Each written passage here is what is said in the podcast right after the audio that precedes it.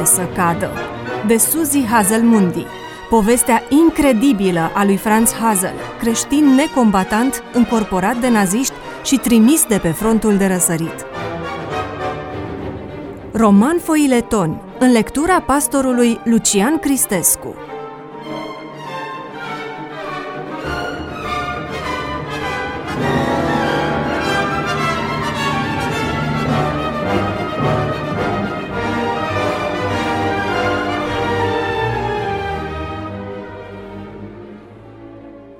Cuvânt înainte de către autorul Suzy Hazelmundi. Aceasta este povestea familiei mele în timpul celui de-al doilea război mondial. Relatarea se bazează pe reconstituirile celor care au participat în mod direct la evenimente. Părinții mei au registrat pe casete și au scris despre aceste evenimente cu deosebită grijă. Iar frații și sora mea mi-au relatat propriile lor amintiri. Așa că am reușit o sinteză dramatică, cu sclipiri de lumină și cu durere, pe care am condensat-o în această carte. Speranța mea este ca această carte să încurajeze poporul lui Dumnezeu pentru vremurile sfârșitului. Capitolul 1.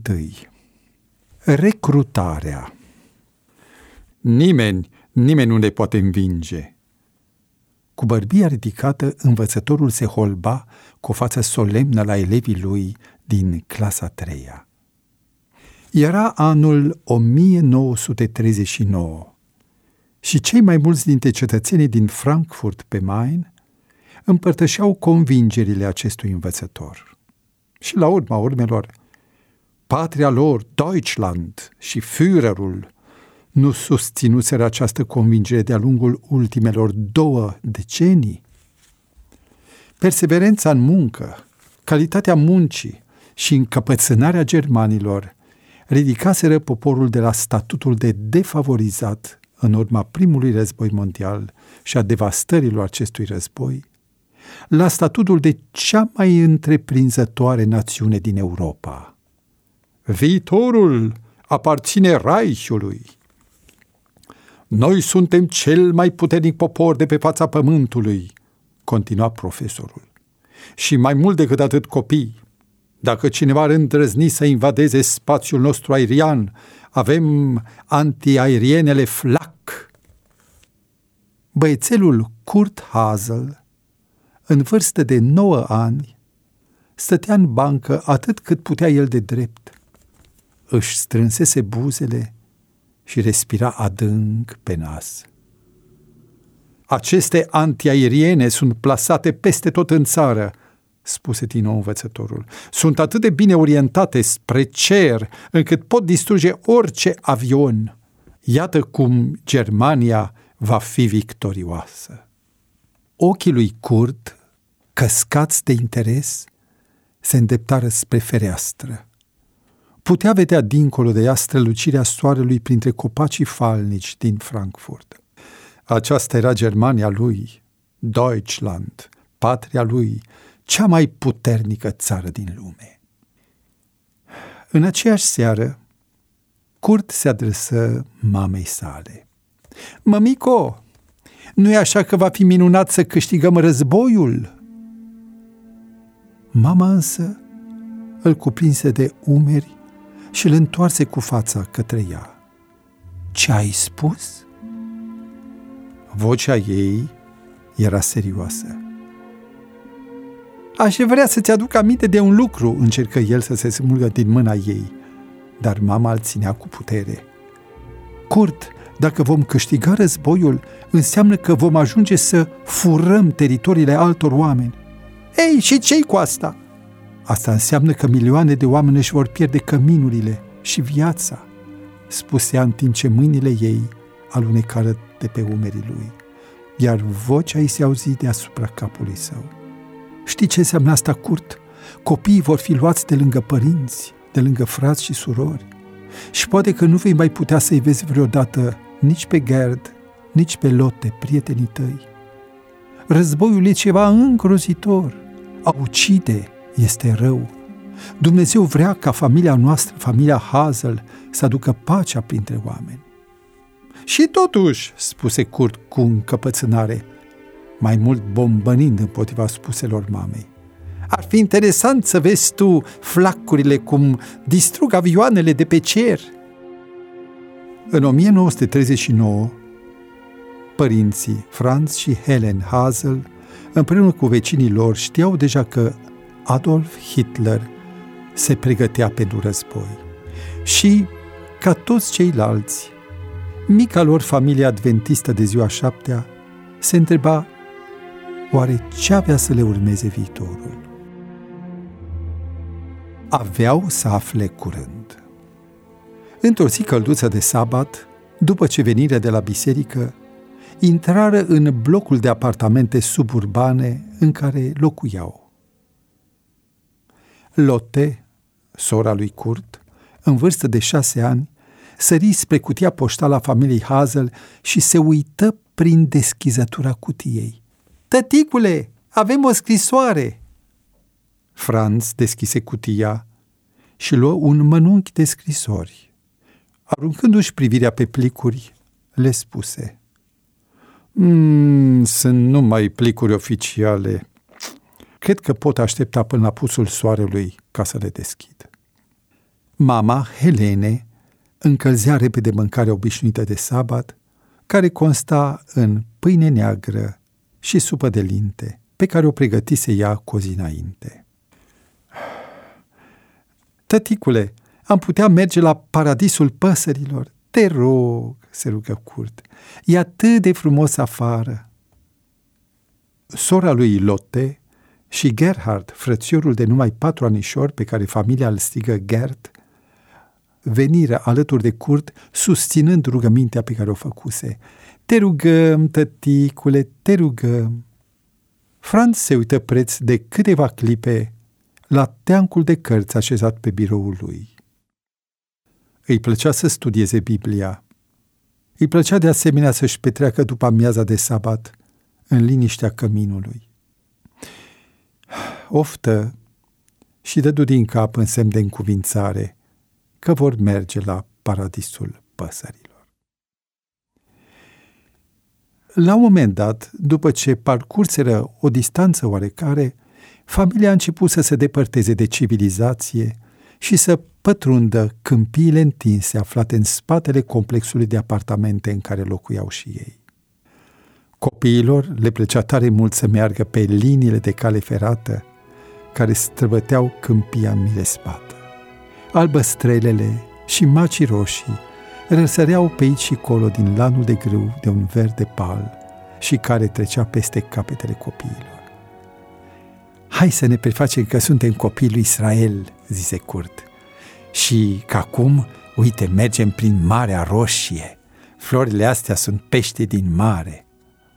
În cele din urmă, ajunseră la o intersecție de cale ferată. Trecură cu grijă podul, care era peste calea ferată, și ascultară zgomotul îndepărtat al trenurilor aflate undeva pe sub ei. De partea cealaltă a podului se întinseră pe iarba verde și se odihniră pe iarba încălzită de razele soarelui. Tati, un tren!" strigă Lotte. În timp ce vagoanele treceau pe lângă ei cu scomot, Gert, micuțul Gert, stătea agățat de fusta mamei, iar Kurt și Lotte făceau cu mâna spre mecanicul și pasagerii care le zâmbeau. Mecanicul chiar slobozi un șuierat de semnal ca salut special pentru copii. Ziua aceea era una pe care copiii nu aveau să o uite, pentru că avea să fie ultima zi lipsită de griji pentru mai mulți ani de acum încolo. Trenul dispăru, iar ei coborâră pe o cărare nisipoasă pe lângă calea ferată, până când ajunseră la acel loc pe care copiii îl numeau Paradisul Păsărilor. Locul arăta ca o grădină și era înconjurat de un gard lung și înalt.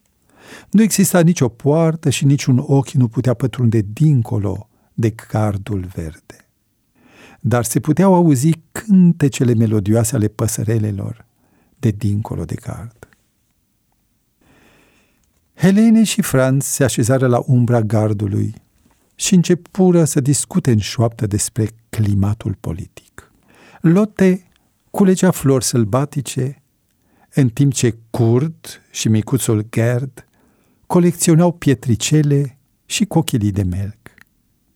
Când vântul începu să bată mai rece, se ridicară și porniră spre casă. După cină și după altarul de seară pentru închiderea sabatului, Franz luă mănunchiul de scrisori pentru a le deschide. Ei, hai să vedem cine ne scrie. Și se duse la masa din bucătărie, unde le puse unele peste altele. Deodată, se opri și se uită cu atenție la un plic cu antet oficial. Helene, așa ceva nu e posibil. Rupse unul dintre colțurile plicului și scoase o hârtie rigidă îndoită în două. Helene veni să se uite peste umărul lui. Dar e imposibil, spuse ea. Ai doar 40 de ani. Trebuie să fie o greșeală. Vocea lui Franz, de altfel foarte fermă, de data aceasta era tremurândă și slabă. O, oh, Helene, nu este nicio greșeală. Este o scrisoare de la Comitetul de Recrutare. Auzi? Sunt somat să merg la centrul de recrutare din Frankfurt luni la ora 8 dimineața. În luni aceasta? Da, luni aceasta, adică peste două zile. Helene și Franz se priviră uimiți unul pe celălalt. Credeam că sunt prea în vârstă, spuse el, dar se pare că sunt printre primii chemați la recrutare. Părinții îi adunară pe copii în sufragerie și le spuseră să se așeze.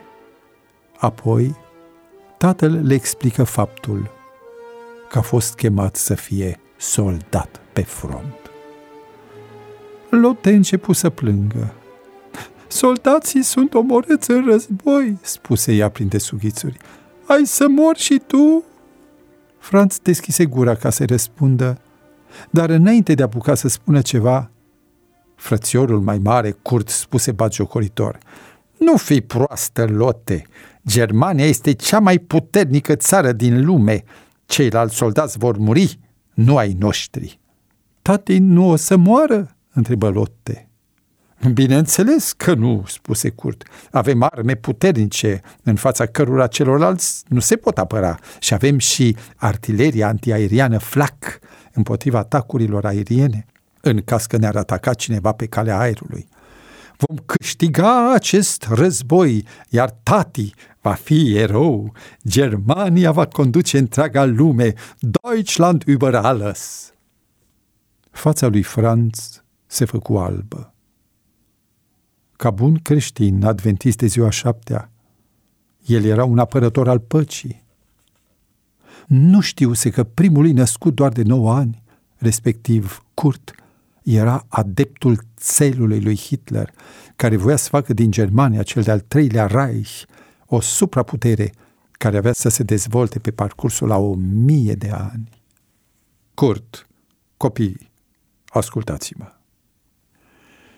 Gert se cățără în brațele tatălui și începu să-și sugă degețelul.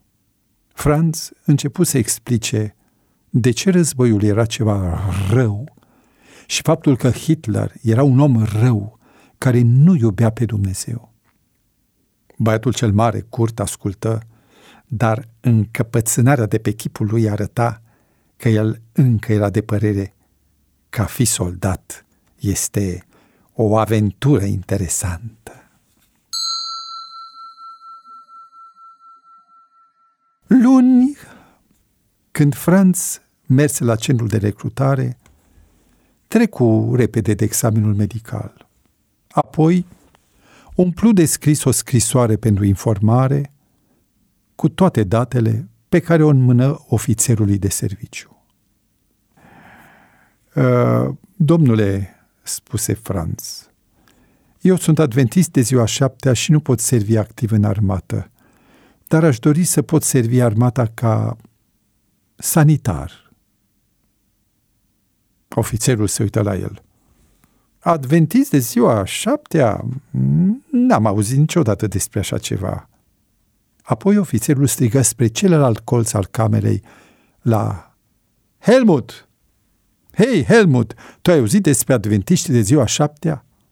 Îs ca evrei, strigă Helmut. Ei păzesc sâmbăta. Ofițerul îi întoarse lui Franz o privire plină de ură. Așa. Ei bine, atunci ce ai face dacă ar trebui să car un soldat rănit și tocmai atunci se declanșează un atac dușman? Atunci m-aș așeza peste trupul celui rănit și l-aș feri cu propriul meu trup, domnule ofițer. Heh. Ofițerul își dădu ochii peste cap și spuse plin de răutate. N-avem niciun loc pentru laș în armata germană. Apoi început să răsfoiască printre hârtii și scrise cererea de audiență pe formularele de intrare. Franz era înscris ca rezervă în compania 699 de pionieri. Franz înghiți în sec. Cunoștea această companie de la 18 ani când luptase în primul război mondial. Acești pionieri pregăteau drumul armatei germane pentru ca aceasta să poată ataca. De asemenea știa că prestigioasa companie 699 era însărcinată cu construcția de poduri oriunde Hitler își pregătea un nou atac. Hmm, asta înseamnă, gândea Franz, că soldații din compania 699 vor fi primii pe teritoriile care urmează să fie atacate. Fără îndoială că ofițerul îl înrolase în primele linii ale frontului, tocmai pentru că nu îi suporta pe cei care nu susțineau vederile lui Hitler. Nu mai sta acolo, se auzi vocea ofițerului ca o palmă peste față. Mișcă-te, hai, avem și alți oameni pe care trebuie să înscriem. Franz merse la bărăcile cu haine, de unde trebuia să-și ia ținuta verde-gri a armatei germane. Aici primi o pereche de pantaloni și o tunică cu patru buzunare, cu trese aurii la guleri și cu vultul nazist pe umărul drept care ținea în cioc svastica. Primi de asemenea o curea rudimentară din piele neagră, de care avea să-și atârne tolba cu mâncare. I se dădu și o pereche de pantofi, o bonetă, o cască de metal, lenjerie intimă și șosete. I se spuse că trebuie să se prezinte la datorie miercuri dimineața.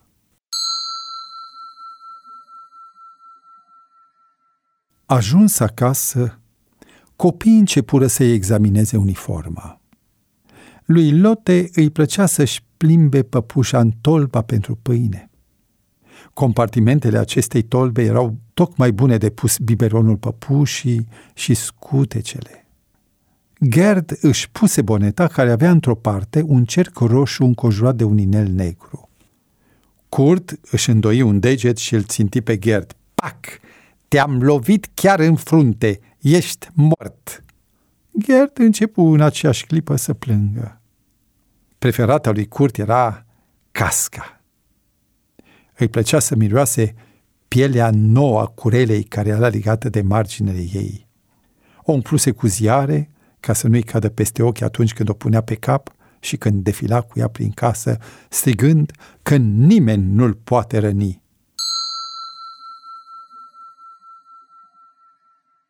În următoarele două zile, Franț a fost foarte ocupat. Timp de mulți ani, fusese evanghelist cu literatură, adică un colportor, și secretar editorial în Austria și Germania. De aceea, Franz contactă editura din Hamburg și pe președintele conferinței ca să-i anunțe că fusese înrolat, lucrând sistematic reuși să-și termine rapoartele și să răspundă la scrisori în așa fel încât atunci când avea să plece, toate lucrurile să fie aranjate. Miercuri dimineața, Franț își încheie pe el uniforma, apoi strigă familia la oaltă. Lote se uita la el uimită și spuse în șoaptă, O, tati, ești atât de chipeș. Curd îi studie catarama de la curea, vulturul german înconjurat de cuvintele Gott mit uns, ceea ce înseamnă Dumnezeu cu noi. Tată, spuse el gânditor, dacă Hitler vrea ca Dumnezeu să fie cu noi, nu poate fi atât de rău. O, Kurt, spuse Franz, Hitler este un om rău. Să nu crezi niciodată cuvintele pe care le spune. Trebuie să stai ferm în credința în Dumnezeu și numai în Dumnezeu. Dar acum vino la mine. Hai să ne închinăm împreună înainte ca eu să plec. Familia era adunată în jurul lui Franz, iar el citi ceva din Biblie. Citi un text din Biblie. Din Psalmul 91, cu versetele 5 la 11. Nu trebuie să te temi nici de groaza din timpul nopții, nici de săgeata care zboară ziua. O mie să cadă alături de tine și zece mii la dreapta ta, dar de tine nu se va apropia, căci El va porunci îngerilor tăi să te păzească în toate căile tale. Apoi, cântarea cu toții cântecul Cetate tare Dumnezeu. După aceea se așezară în genunchi, se ținură de mâini, iar Franz se ruga. Tată bun, iată-mă rolat ca soldat. Tu știi că eu nu vreau să mă lupt și nu vreau să ucid. Știi bine că nu mi-a plăcut să lupt pe front nici în primul război mondial, deși pe atunci nu eram creștini. Dar acum, tată, te rugăm, fii cu noi, în aceste momente când drumurile noastre se despart. Ajută-mă să stau ferm în credința mea, chiar și pe câmpul de luptă. Doamne, ajută-mă să nu fiu nevoit să omor pe cineva. Te rog, ajută-mă să mă întorc în siguranță acasă și ocrotește pe scumpii mei, familia mea, de toate pericolele războiului. Te-am rugat în numele lui Isus Hristos. Amin.